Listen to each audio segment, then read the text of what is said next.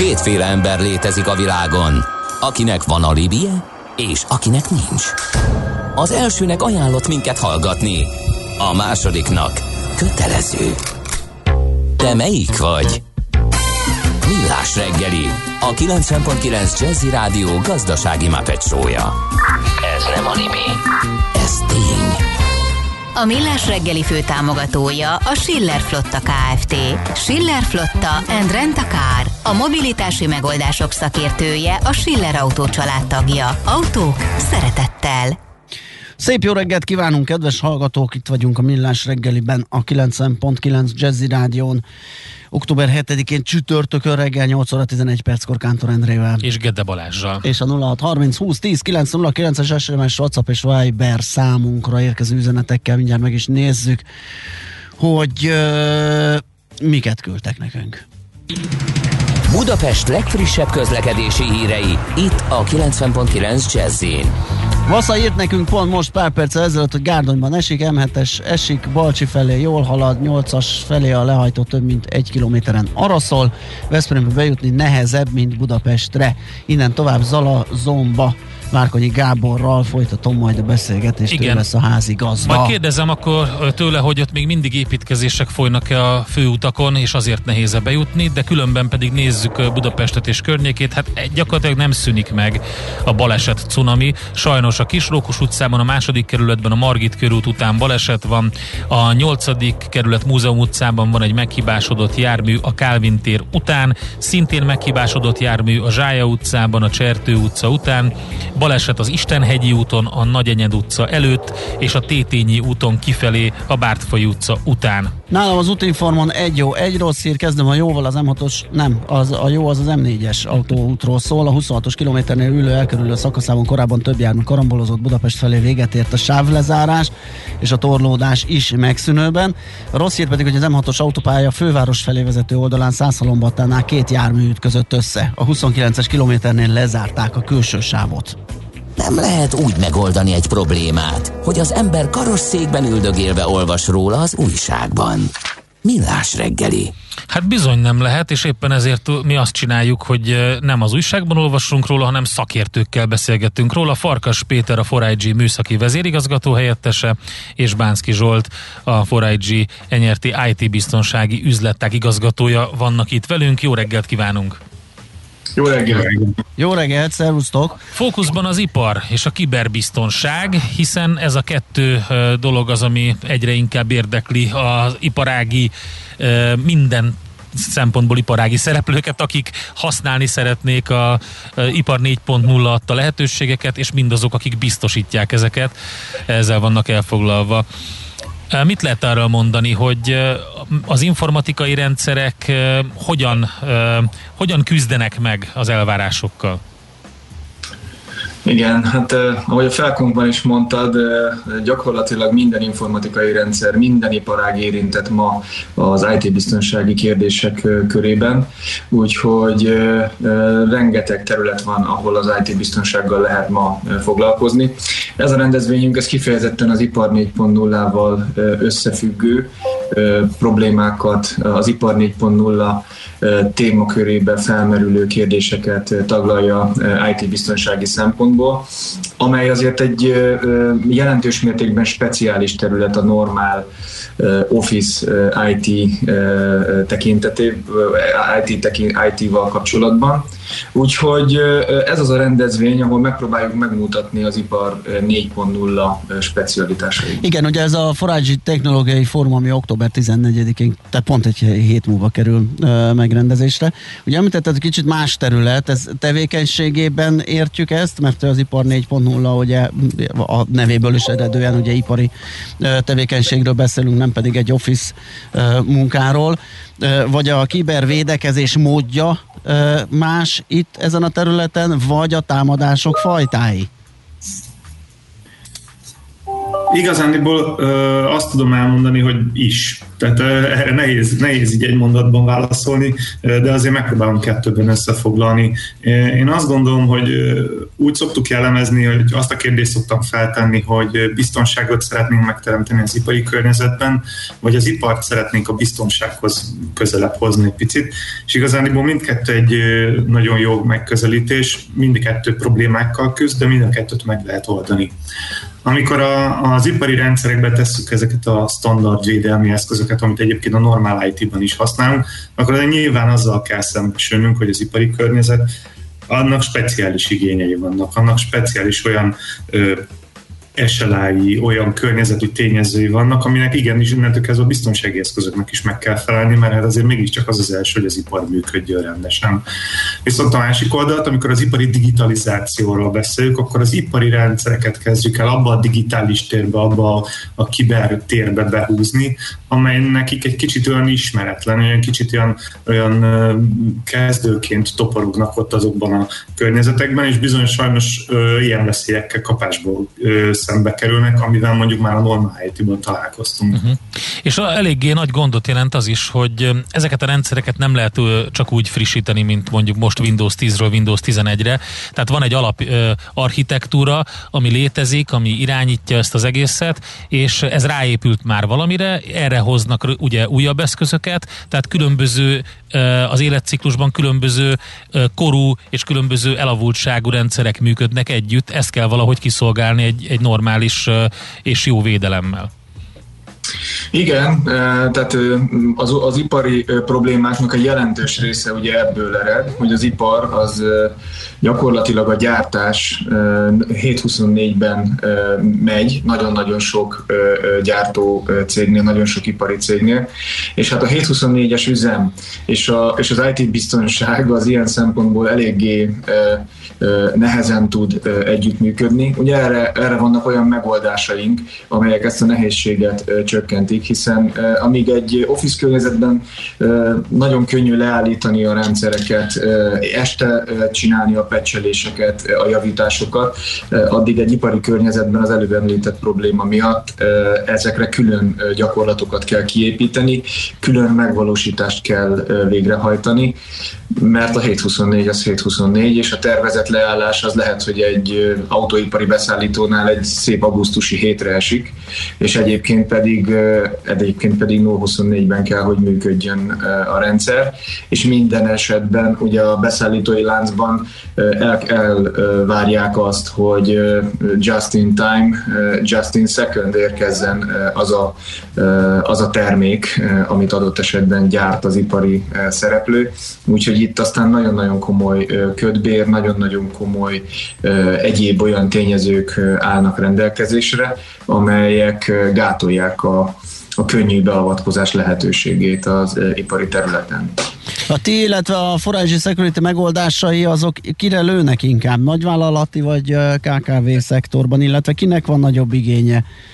Ha egyáltalán van különbség, vagy lehet különbséget tenni uh, IT biztonság uh, között kicsiben, nagyban? Hát, én azt gondolom, hogy méret alapján biztosan nem. Én inkább azt szoktam mondani, hogy az, hogy kiválik ma célponttá, az időben és térben nagyon gyorsan tud változni. Aha. Abban a pillanatban, hogy egy kisvállalat vagy egy KKV mondjuk kap egy olyan szerződést, amivel mondjuk egy nagy vállalat részére beszállítóvá válik, abban a pillanatban mondjuk tud tud célpont lenni, és azért gondolom azt, hogy mindenkinek kellene ezzel a dologgal legyen erősen foglalkozni, mert a támadás nem akkor fog kezdődni, amikor ő nagyipari beszállítóvá válik. A támadás jóval előtte fog elkezdődni, mert jóval előtte ezek a hacker csoportok térképezik fel az összes sebezhetőséget, sérülékenységet, amit, amik publikusan vannak. Nem biztos, hogy ő azonnal ki fogja használni, de ő már ott van, és amikor arra kerül a sor, akkor gyakorlatilag egy on kapcsolóval beindítja a támadási bármilyen támadási vektort, és onnantól kezdve viszont már csak a védekezésé lehet a főszerep, illetve hát a helyreállításért. Úgyhogy nagyon fontos azt szoktuk mondani, hogy meglegyen szinte minden vállalati szegmensben az a fajta képesség, amivel legalább a saját rendszerem aktuális állapotával tisztában vagyok, és folyamatosan tudom monitorozni az ott folyó tevékenységet, és ez nem méretfüggő. Uh-huh. Nem beszélve arról, hogy a, a mi feladatunk az az, hogy mindenkinek tudjunk megoldásokat biztosítani. Természetesen ugye a, a, a legerősebb, legnagyobb védettséget jelentő rendszerek azok mindig az enterprise környezetből, környezetben jelennek meg először.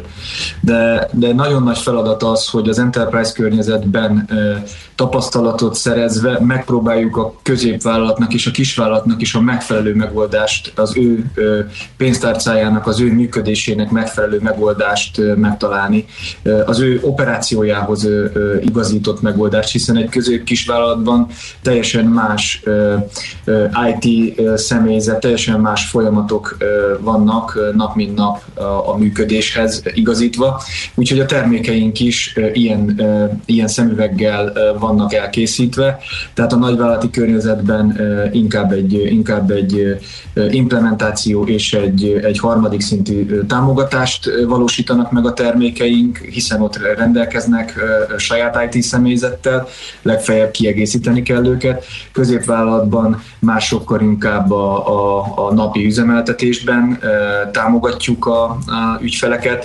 kisvállalatoknál meg gyakorlatilag helyettük csináljuk, hogyha arra van szükség, hiszen hiszen egyszerűen nincsen IT személyzet. Igen, nincsen elég Viszont... személyzet hozzá, igen. igen. Jó, egy, egy rövid zene után megyünk tovább, és azt fogjuk megkérdezni, milyen típusú támadásokra lehet számítani, meg igen, egy kicsit beszélgetünk még arról, hogy igen, hogy az ipari uh, ipar 4.0 IoT uh, és 5G világában mi az, ami, ami, ami tényleg a, a biztonságnak a hát gyenge pontja, mondjuk így. Ha meg visszatérünk a Forázsi Technológiai Fórumra is, megnézzük, így hogy van. a konferencián mire lehet számítani, milyen programok Úgyhogy Farkas Péterrel, az Forázsi Műszaki vezérigazgató helyettesével és Bánszki Zsoltal, az IT biztonság üzletág igazgatójával beszélgetünk. Hogyha van kérdés, akkor lőjétek 0 30 20 10 909.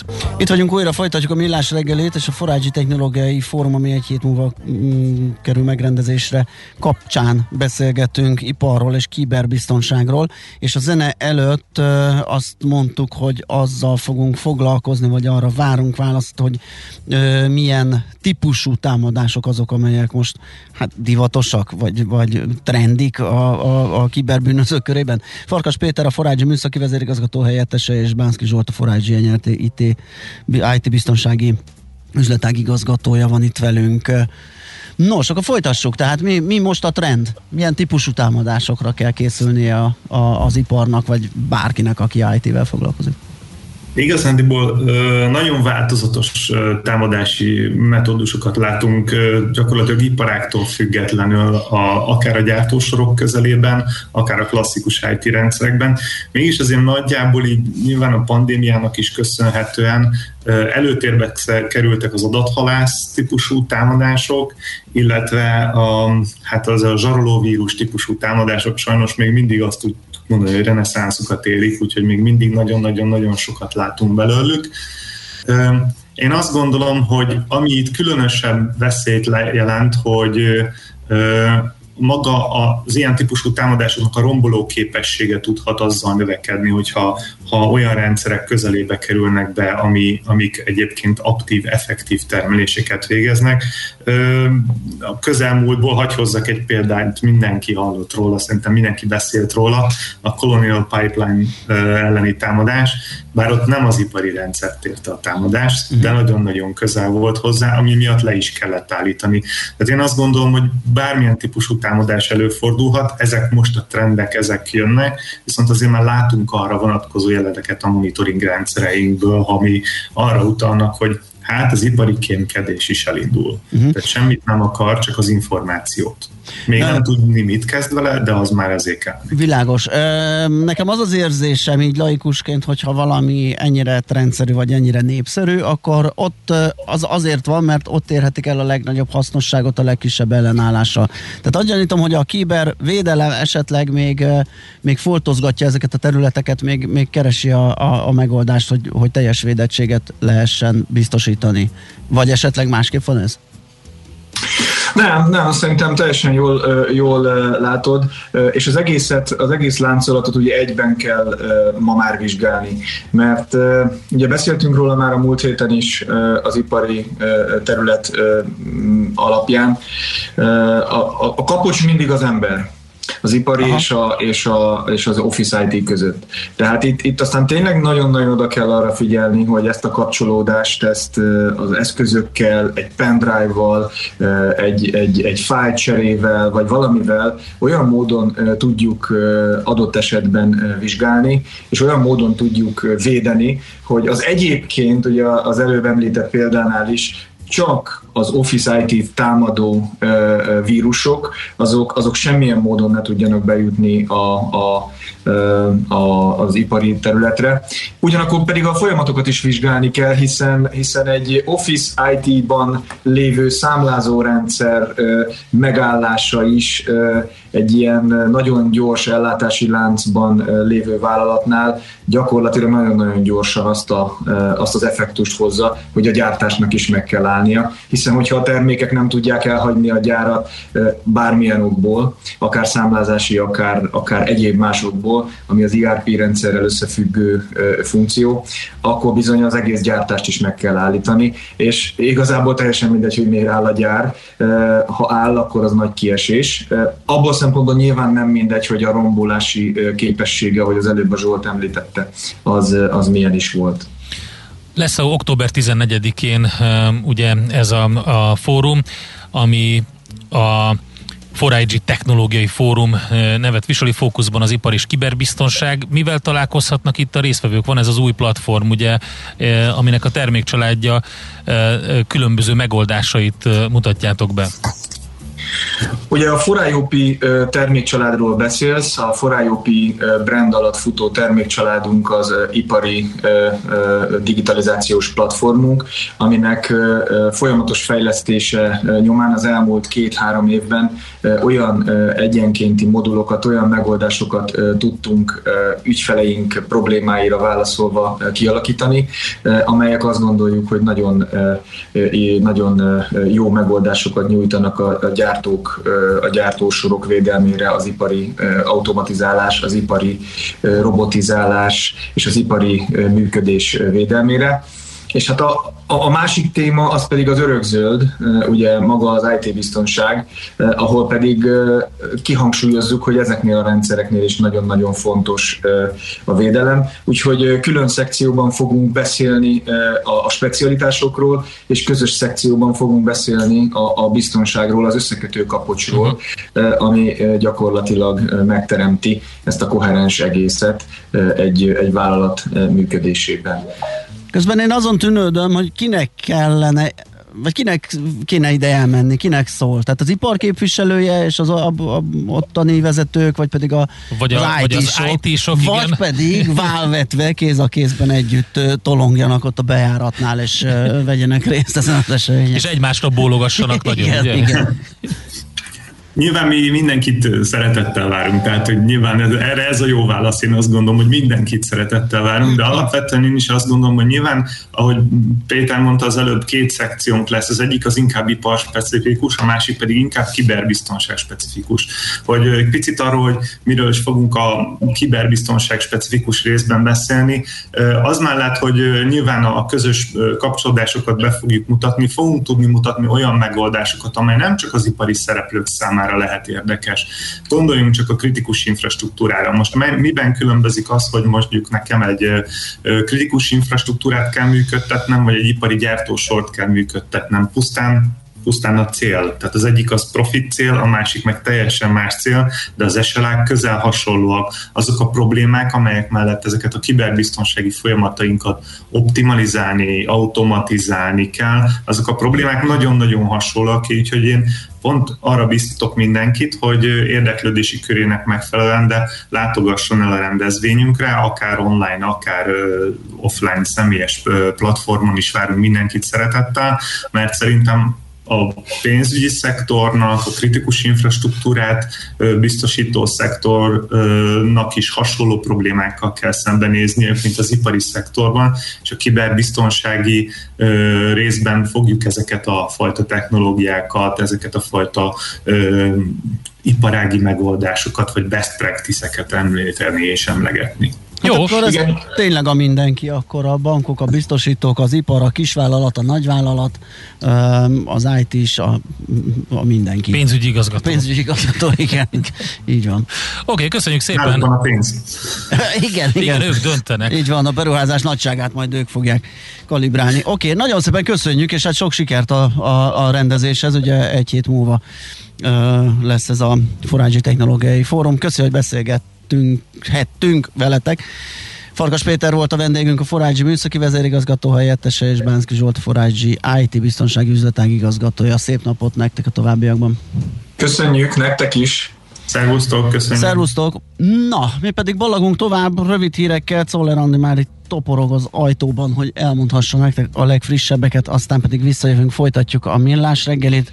Autós témákkal, ugye futómű rovatunk jön, két szakértőnk is lesz, Rónai Horsz László, a Mercarius Flotta kezelő Kft. ügyvezető igazgatója, és Várkanyi Gábor. Érdekes helycsere ö, történik, mert a vendégünk jön be a stúdióba, a Gábor pedig majd...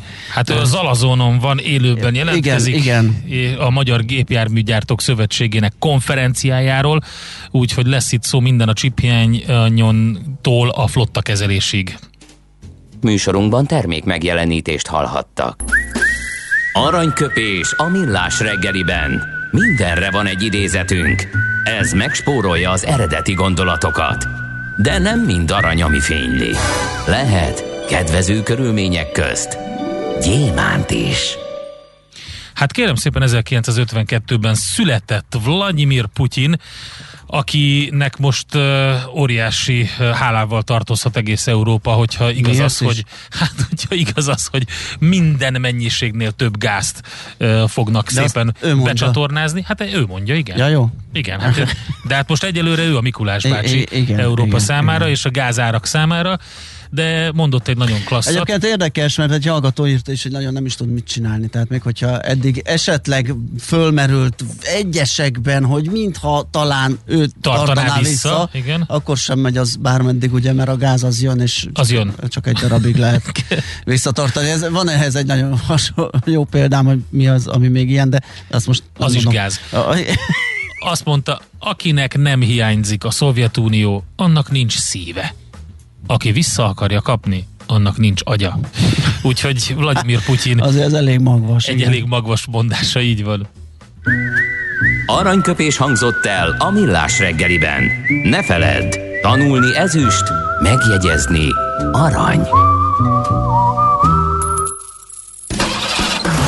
A műszer neked egy fal, a sebesség egy váltó, a garázs egy szentély. Zavar, ha valaki elbetűvel mondja a rükvercet. Mindent akarsz tudni az autók világából? Akkor neked való a millás reggeli autós rovata. Futómű. Autóipari hírek, eladások, új modellek, autós élet. Kressz. Itt van velünk Ronai Horst László, a Mercarius Flotta kezelő Kft. ügyvezető igazgatója. Szia, jó reggelt!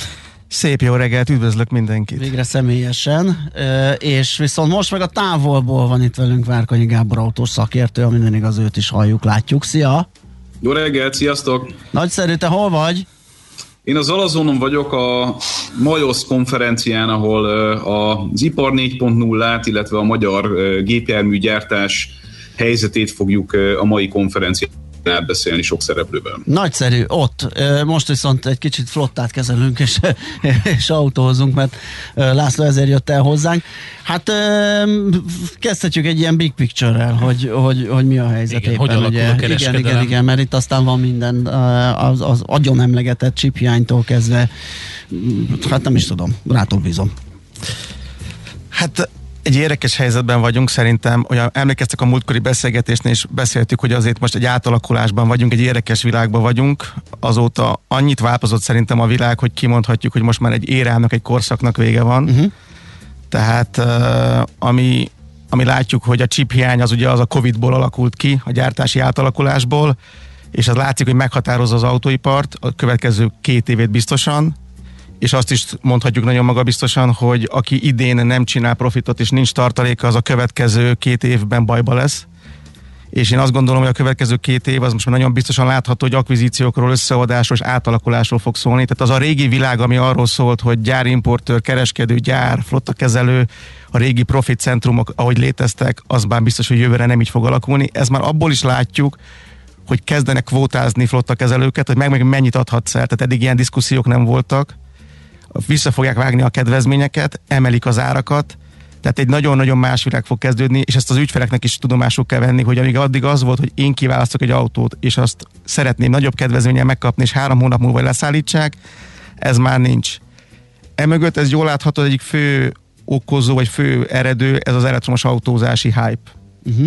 Ami nem lenne gond szerintem, mert megvan a helye, és én, én is sok mindent látok benne pozitívat, de ugye pont júliusban fogadta az Európai Bizottság a Fit for 55 programot, vagy terjesztette elő, hogy 20-35-től ugye már nem lehet, ez fontos, Európában értékesíteni benzin és dízelautókat ami azért egy elég kemény kikötés lenne, hogy ez, ez így meg is valósulna. hangzik, hogy a Gáborral is párszor ezt már átbeszéltük, hogy azért ez... És ami érdekes nem a hallgatók fejében, és azt kéne végig gondolni, hogyha megszűnik az, hogy nem lesznek belső égésű motorok, megszűnnek azok a fajta működések, ahogy eddig működtünk, az nem csak az autóiparra, a kereskedőkre, akár a flottakezelőkre hat ki, ez nagyon-nagyon sok egyéb iparág, ami egyébként élt az autóiparból. Mondok egy példát, rendezvényszervezők, catering cég, hiszen azért utaztatások voltak itt, különböző rendezvények voltak szervezve, ezek azért ugyanúgy vissza-vissza lesznek vágva. Tehát a kihatása az autóiparnak az össz nemzetgazdaságra sokkal nagyobb, mint önmagában az erre, autó. erre azt mondhatják, ugye, hogy a harisnya szemfelszedő szakma is megszűnt és eltűnt. Tehát ha erős is a hasonlat. Erős.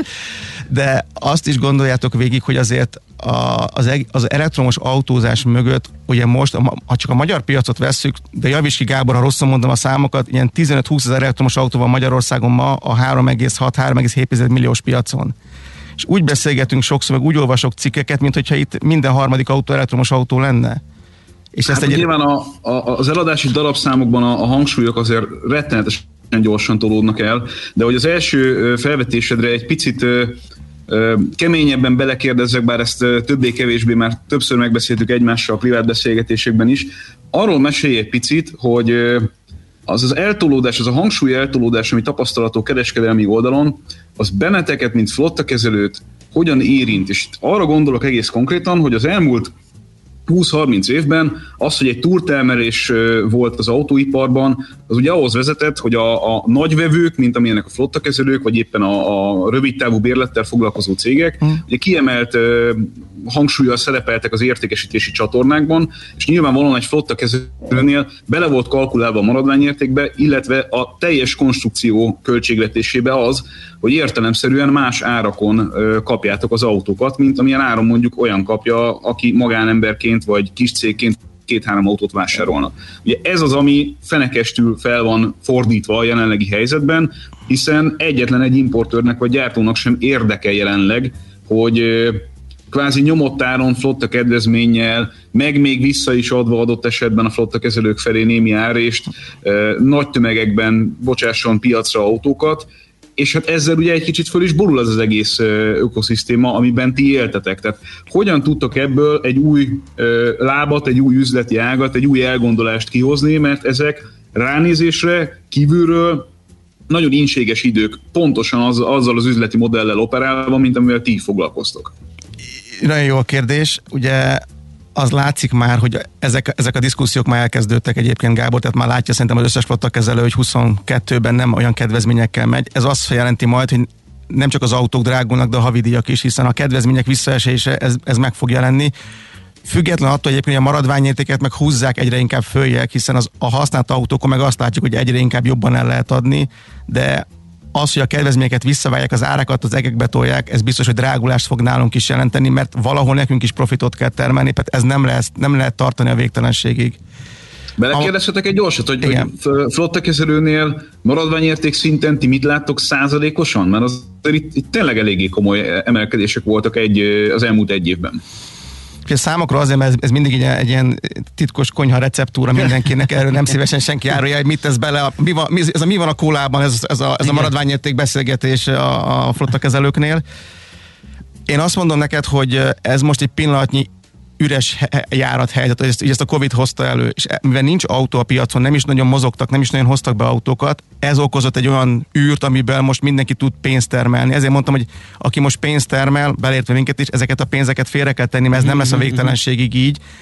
Meg a másik szerintem egy fontos rész, amit te kezdtél el pedzegetni, hogy van egy másik aspektusa is a flotta kezelésnek, ez pedig maga a szervizelés, a csereautózás, és ugye nem csak az autókkal van késletetéses probléma, hanem az alkatrészekkel is. Tehát az autók beragadnak most a szervizekbe, az ügyfelek meg autókkal szeretnének közlekedni. Ugye nem csak a, azt szűnő meg, hogy hogy jelen pillanatban ugye a kereskedőknek is kevés autójuk van, az importőröknek már alig, tehát a flotta kezelőnek kell előrántani a autókat, cserautókat, és amíg eddig az volt, hogy ez pár nap alatt megoldódik, vagy egy hét alatt, mert megjön az alkatrész bárhonnan a világ legtávolabbi részéről is, az ma már akár 3-4-7 hónapokig is állhatnak, mert ugye ugye az importőrök, a gyártók játszogatnak azzal, hogy akkor hova teszik a pénzt, és mit hova engednek ki, ugye, mert korlátos a csipek száma.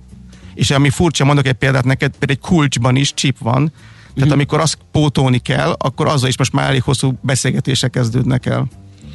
Közben pedig az alkatrészárak ugye az autó árakhoz képest még jelentősebben növekedtek. Itt eh, láttam 40-50 százalékos alkatrészár növekedéseket is, ami azért karbantartási szinten nyilván még tovább fogja nyomni a, a költségoldalt, hogyha jól értelmezem a kérdést, illetve honnan rántatok elő autókat? Nem adjátok utána le mégse, vagy nem adjátok utána el mégse azokat az autókat, még visszajönnek flotta kezelésből? Vagy hogyan lehet ezt megoldani így hirtelen? Kimozogni ezt a hiányt. Két, két oldali lehetőség van. Ugye mi már mindig is másképp működtünk, hogy ez fontos kitenni, nekünk saját szervize, saját cserautó állománya rendelkeztünk, ez, ez a cégnek az alap DNS-e, tehát ez mindig is így működött a cég. Így most mi nagyobb flottát építünk. Tehát ami korábban mondjuk megoldottunk 400 autóval, ahhoz most 600 autókkal, ez jól látszik, ezt tovább kell bővíteni. Próbálunk venni autót is, de a, olyan visszajövő autókat, amik fiatalok is jó állapotúak, azokat mi magunk úgy szerv, mi tudjuk, hogy jó szervizállapotban van, ezért azokat visszatesszük csereautó állományba, mert nincs más opciónk. Tehát, hogy az, és ez is okoz megint egy lukat, hiszen ezeket az autókat várják a kereskedők, hogy megvegyék, de nem tudják megvásárolni, hiszen nekünk szükségünk van rá, hogy használjuk. Hát kérdezem, hogy mit csinálnak ilyen helyzetben az ügyfelek. De hát várnak. Jobb ilyen várnak. Türelmesek. Szerintem egyébként én mint minden, minden problémát meg helyzetet kétféleképpen lehet nézni. Az egyik lehetősége, hogy azt mondjuk, hogy ez, ez itt egy krach lesz, ahogy Gábor is próbálja rajzolni. Én meg azt mondom, hogy ez megint egy lehetőség, hogy azon flottakezelők, akik váltanak. A flottakezelés úgy indult el valamikor a nagy történelemben, hogy sok számlá helyett egy számlát fogunk adni, és különböző kedvezményeket, áfa előnyöket mutattunk meg. Ügyfelek ezt nagyon élvezték. De, De ez ma... gyakorlatilag tisztán pénzügyi megoldás. Kicsit, igen, alapvetően pénzügyi volt az, eredet, az e, a történet eredendője, és utána szépen apránként tolódott a szolgáltatás irányába. Most már száz százalékban szolgáltatásról kell beszélgetnünk az ügyfelekkel, tehát aki ma azt mondja, hogy odaadja egy flottakezelőnek az autót, akár öt autónál is, az biztosítja, hogy a szervizbe kerül kap autót, az biztosítja, hogy lehetősége lesz arra abban a momentumban, hogyha bármilyen probléma alakul ki, ő autót fog kapni, uh-huh. és mobilitást fog tudni neki megoldani a partner. Zárójelben, amilyen drágák lesznek az autók, tehát most már tényleg ami korábban ilyen 5-6 millióért beszerezhető cég kategóriás autók, már 10-12 millió, azt azért most már tényleg azt mondom, semmilyen logika nem szól mellett, hogy az emberek ezt megvegyék, vagy cégek megvegyék, uh-huh. pláne személyautónál, most már üzletileg is, anyagilag is érdeke lesz, azon túl, hogy szolgáltatások is bele szorulva, mert ő, se, ő nem fog tudni egyénileg szerezni szervizidőpontot, vagy alkatrészt másképpen. Tehát nekünk el kell, mi be fogunk lépni abba a láncba, hogy a kereskedéseket sokkal inkább ki kell, hogy szedjük, nekünk kell alkatrészraktárat építeni magunknak, nekünk kell majd biztosítani azt, hogy az ügyfelek azt lássák, hogy azáltal, hogy minket választanak, biztosítva van az ő mobilitásuk. Mm-hmm. Hát keményen. Nagyon egyszerűen megfogalmazva, gyakorlatilag azt mondod, hogy az, aki flottakezelőhöz fordul adott esetben gépjármű park üzemeltetése kapcsán, annak ott lesz egy nagyon kézenfekvő előny azáltal, hogy egyáltalán működőképes állapotban tudjátok tartani az autókat szemben azzal, hogyha mondjuk valaki jelenleg ilyen inséges szervizidőkben maga próbál szervizidőpontot foglalni? Is, meg, meg aut, csere autót is fog tudni kapni. Tehát ugye ez egy dolog, hogy beadom az automat egy szervizet, de nem tudnak nekem a, ott biztosítani autót, mert nekik sincs. Uh-huh. Hát ha bemész egy szalomba, akkor már a, a szalon autók javarésze is el van adva. Ja. Tehát csak azért mutogatják, hogy ne üresen nézzen a szalon. Tehát eljutottunk erre az állapotra is, hogy tehát ma már, amikor ügyfelek azt kérdezik, most is volt egy ilyen ügyfél beszélgetés tegnap, aki azt mondta, hogy hát ő szeretne két hónap múlva autót. Hát mondtuk, nagyon jó, de ez az, igényt ilyen formában nem lehet. Azt, amit ő szeretne, az 12 hónap. Atyaik.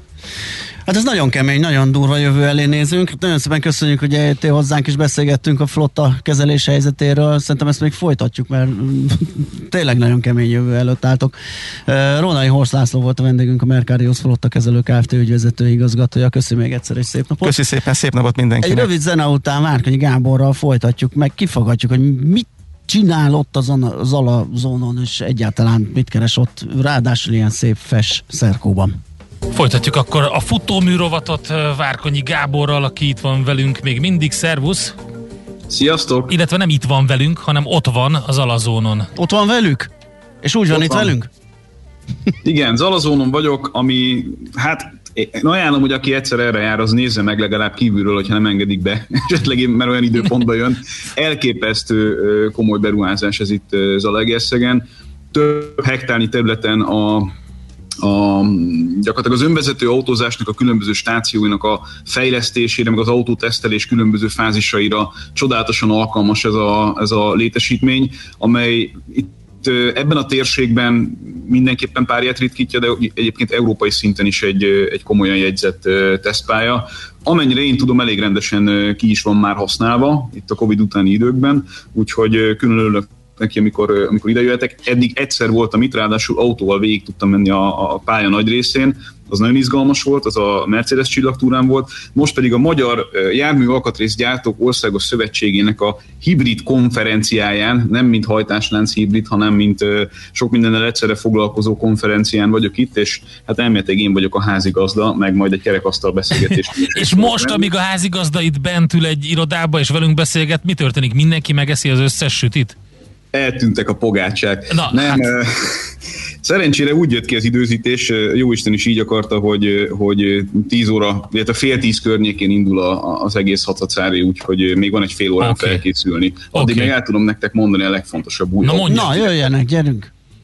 A, az egyik legérdekesebb szerintem a múlt hétről az, az a hír, ami arról szól, hogy a barcelonai Nissan gyárat valószínűleg a Great Wall nevű kínai autógyártó szemelte ki magának, amivel gyakorlatilag az első nyugat-európai gyártóbázist tudná magának a, az egyébként nagynak számító kínai autógyártó. Azt tudni kell, hogy itt Barcelona Barcelonában már azt hiszem két évvel ezelőtt egy zárást tervezett a Nissan. Ebben a gyárban gyártották, a, vagy gyártják most is, bocsánat, a Navarát, amivel ki fognak vonulni az európai piacról, tehát a Nissan Navara az utód nélkül fog megszűnni. Egyébként ez egykoron egy igen népszerű pickup volt az európai autópiacon, csak maga a kategória is eléggé hanyatlóban van illetve hát az X osztály, amivel ugye a Mercedes kóprodukciójában Mercedes emblémával is árulták módosítva ezt a technikát, eh, Nissan Navarát. Eh, ez, hát ez elég csúfosat bukott az autópiacon, úgyhogy mivel kicsit több mint két év után levették a palettáról, ezért abszolút nem kihasznált a gyártóbázis.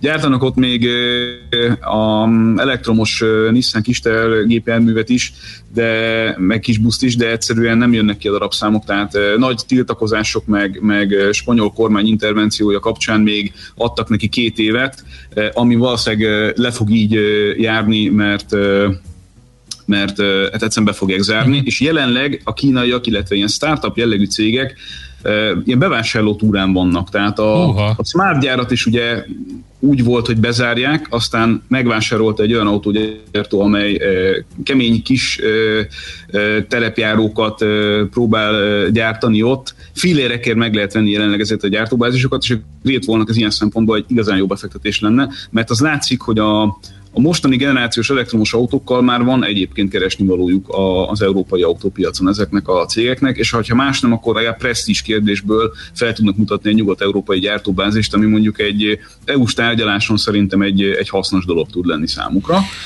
Az biztos, csak egy kicsit ilyen felemás érzésekkel tekintünk erre, hogy hogy is mondjam, ez olyasmi, mint egy, mint egy rizikójáték, amikor Barcelonába beraknak egy csomó ilyen kis sárga katonát, és akkor így azt mondják, hogy innen majd terjeszkedünk egy jót, ugye? Szí, ping, csing, hát, ping, elvtárs. Ez alapvetően azért várható volt akkor, amikor ráhelyeztük magunkat százszázalékosan az elektromobilitásnak a, a jövőjére, de hát a cél az az, hogy... hogy Ezt gondoltam, hogy te erre futtatott ki, de... Re... okay. Hát nyilvánvalóan erre futtatom ki, hiszen ez azt jelenti, hogy a, a, a belépési korlátot azért jelentősen lecsökkentettük. Nyilván erre egyébként ugye a másik oldalnak az érveit is mindig próbáljuk kiegyensúlyozottan mondani. Lehet azt is mondani, hogy, hogy és hát általában ezt szokott elhangzani, hogy ha alapvetően determinált az, hogy a világon az elektromos autózás lesz a, a vezető forma, akkor lehet egy jó stratégia az, hogyha minél hamarabb fejest ugrunk ebbe a dologba, hogy minél hamarabb tudjunk versenyképes dolgokat csinálni. Jó, Tehát, hogy igen mind a két oldalt igyekszem azért megvilágítani ilyen szempontból. Nagyon fontos hír még, hogy bejelentették a Volvo-nál, hogy tőzsdére viszik a személyi autó üzletágat, amiből elég komoly pénzügyi muníciót vár Li Shufu, ugye a Gilinek a tulajdonosa, és ezáltal ugye a Volvo-nak is a többségi tulajdonosa. Itt egy kisebb részvénycsomagból, ha emlékezetem nem csal, nagyjából egy ilyen két milliárd eurónyi pénzt szeretnének beszedni, és ami igazán izgalmas, hogy ugyanerre készülnek a Polestar márkával is, ami ugye le van választva a Volvo-ról, és önmagában állítólag tőzsdei értéken egy közel 20 milliárdos teljes részvénycsomag árat kalkuláltak, ami számomra felfoghatatlanul magas, de hát egy, egy olyan márkáról van szó, amely abszolút az a ez a jövő trendjeinek a megvalósítása egy márka formájában a svéd autógyártó 50%-os tulajdonolásával, hiszen itt egy elektromos autós cégről, egy elektromos autós nagyon pongyolán fogalmazó kvázi startupról beszélünk, amely márkán keresztül egyébként minden olyan dolgot szeretnének megvalósítani, amivel kapcsolatban elképzelik a jövőt a hagyományos autógyártás szintjén is, tehát ugye nem a klasszikus dílelhálózat, nem a klasszikus értékesítési útvonalak, nem a klasszikus készletezés, hanem direkt értékesítés, csak elektromos autózás, és legfőképpen ugye nem egyszeri értékesítés, hanem, hanem ez a bérleti per, per előfizetéses modell, ezt, ezt a szót kerestem az autózásban, és úgy tűnik, hogy ugye ezekkel a buzzword nagyon szépen lehet hozni a befektetőket a, a tőzsdei elképzelések kapcsán. Úgyhogy egyenlőre ez, a, ez az egyik igazán fontos, illetve az egyik, bocsánat, a másik igazán fontos hír a, a mostani autózásban, és hát egyébként meg a chip hiány az ugye minden létező témát ugyanúgy ural, ahogy egyébként hónapokon keresztül a vírus, meg még most is a vírus uralta az autós médiát. A nagy vezető autógyártók egytől egyig 30% körüli mínuszokat realizálnak értékesítésben a harmadik negyed évben. Tehát szinte mindegy, hogy Mercedes Mercedes-t nézünk, vagy, vagy Volvo-t nézünk, vagy GM-et nézünk, a 30% körüli mínusz az egy ilyen stabil számnak tűnik, Ugyanakkor az eredményprognózisokat sehol sem kerekítették lefelé, tehát úgy tűnik, hogy az árak emelkedése, illetve a betervezett gyártási kimaradások együttesen már láthatóak és előre tervezhetőek voltak az évelején is, úgyhogy profit warningot azt nem adott ki senki, sőt alapvetően jobb eredményekkel számolnak pénzügyi szempontból erre az évre, és amiről az előbb beszéltünk, aki most nem tudja szépen félretenni a, a szűk esztendőkre való muníciót, az tényleg nagyon nagy bajban lesz a, a jövő hm. évben, ez elég világosan látszik, mert ezek a csökkentett termelési kapacitások lesznek velünk a következő minimum másfél-két évben. Hát izgalmas továbbra is, jövő héten folytatjuk innen, neked jó öm, házigazdaságot ott az Alazónon, jó konferenciázás, beszélgetés, jó ötgézés, majd van ott aztán Igen. sávszélesség ja. azon. Vigyázz, mert én azt hallottam, hogy megsüti az agyadat, úgyhogy... Egy, alufo- egy kis alufóliát tekerje fejedre. Oké, okay, Gábor. Szép napot, sziasztok. Szia, szia. Árkanyi Gábor autós szakértőnk jelentkezett az Alazonról, vele fejeztük be a futóművet. Most lefarkolunk, de jövő héten megint indexelünk és kanyarodunk, előzünk és tolatunk a Millás reggeli autós rovatában. Futómű a világ négy keréken. És itt van velünk Czoller Andi, azon gondolkodtam, Annika, egy nagyon csinos, tehát ez, ez, ez a frizura, de hogyha bejössz és kicsit úgy kimereszted a, a szemeidet, akkor tehát, tehát úgy is tudsz kinézni, mint aki ilyen, hát kicsit olyan gonoszos, boszorkányos. És az is gonoszság, hogy kinyitottam az ablakot. Szerintem ezen sértődtél meg. De én ez, nem, igen, én nem. De ez, ez Nem, szerintem a flatulencia szint nem, ez- az, amire panaszkodott, és, és azért nyitotta ki. De Lehet. most bejött egy csomó poloska, amitől jó. ír- Még irgalmatlan büdösebb büdös lesz. Mi a még? Jaj. Tehát Ja, ja, nem. amitől lesz büdös itt a Attól lesz, stúdióban. így van, mert amúgy nem volt. Nagyon jó volt itt a levegő. Ja. Kívülről Mint egy, nem. mint egy tornatermi öltözőben szerintem. Hát itt az bundába, meg kabátba, meg Ez az. sapkába. Ez meg... az. Azzal, arra célzol, hogy én itt Bepálott. abálódok és bűzlök. Igen, Köszi igen. szépen. Hú, na Nem jó. is szép a hajad. Ez tragédia. Szerintem, Jaj. szerintem nincs köze egymáshoz. Én, engem az érdekel, hogy miért nem vagy cipőben. Ne röhög, én Aztán ezt jött észrevettem. Azért, mert, Mert én otthon otthonos. érzem Otthonos, magam. tudtam, hogy Akkor annyira jó. Hát gumicsizmába jöttem ugye az időjárásra való tekintettel, és gondoltam, hogy még a következő néhány órámat nem töltöm Igen, igen, az tényleg. Az jó, mert akkor aztán tárhatnánk. Hát na tessék, látod? Visszavágott. Minden egyes alkalommal próbálok kedvezni, kedveskedni, Nem de nem lesz, lehet, mert a. Miálovics meg a Gede egyfolytában Igen. egymást tromfolja. Trollkolja. Igen. Na jó, szerintem jöjjenek a hírek, aztán még folytatjuk egy kicsit a millás reggeli. Műsorunkban termék megjelenítést hallhattak.